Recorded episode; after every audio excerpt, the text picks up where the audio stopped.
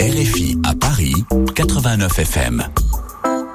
Un climat social tendu alors que l'inflation frappe fort, un projet de réforme des retraites contesté par les syndicats et une partie de l'opinion, un gouvernement contraint d'utiliser l'article 49.3 peut-être pour la quatrième fois dans les prochains jours pour faire valider le projet de loi finance sans vote des députés, faute de majorité absolue en France quelques mois après le début de son deuxième mandat. Une question, où va donc Emmanuel Macron?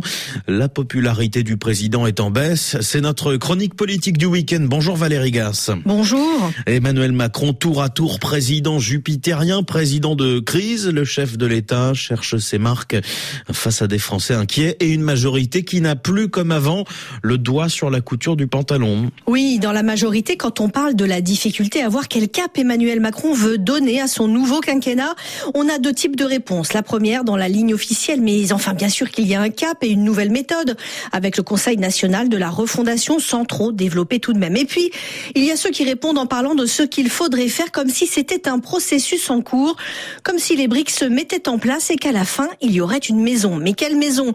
Ce que souhaitent les macronistes fidèles, c'est qu'elle ressemble à celle que les Français avaient achetée sur plan en 2017.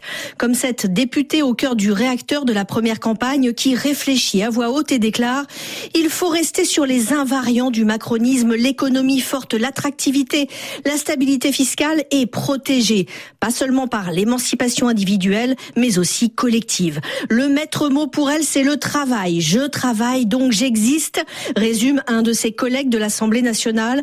Comprendre que c'est un message qui peut donner du sens au quinquennat. Est-ce que ça ne reviendrait pas un peu à faire du neuf avec du vieux? C'est vrai, mais l'ambiance n'est pas vraiment au choc de renouvellement après une élection présidentielle où Emmanuel Macron n'a quasiment pas fait campagne pour se faire réélire et un député Renaissance trentenaire en tire la conclusion qu'en fait, les électeurs ont voté pour lui quand il n'avait pas d'autre solution qui leur convenait.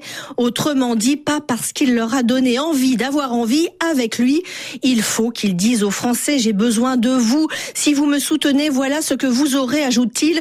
Un constat sans émotion, le temps de l'idolâtrie, celui où Emmanuel Macron était intouchable et passé. Le président doit faire avec des troupes plus critiques qui attendent un élan. Et Valérie, il a eu cette semaine l'occasion de relancer la machine avec une interview télévisée. Oui, sauf qu'Emmanuel Macron n'a pas dit aidez-moi aux Français, mais plutôt aidez-moi aux Républicains.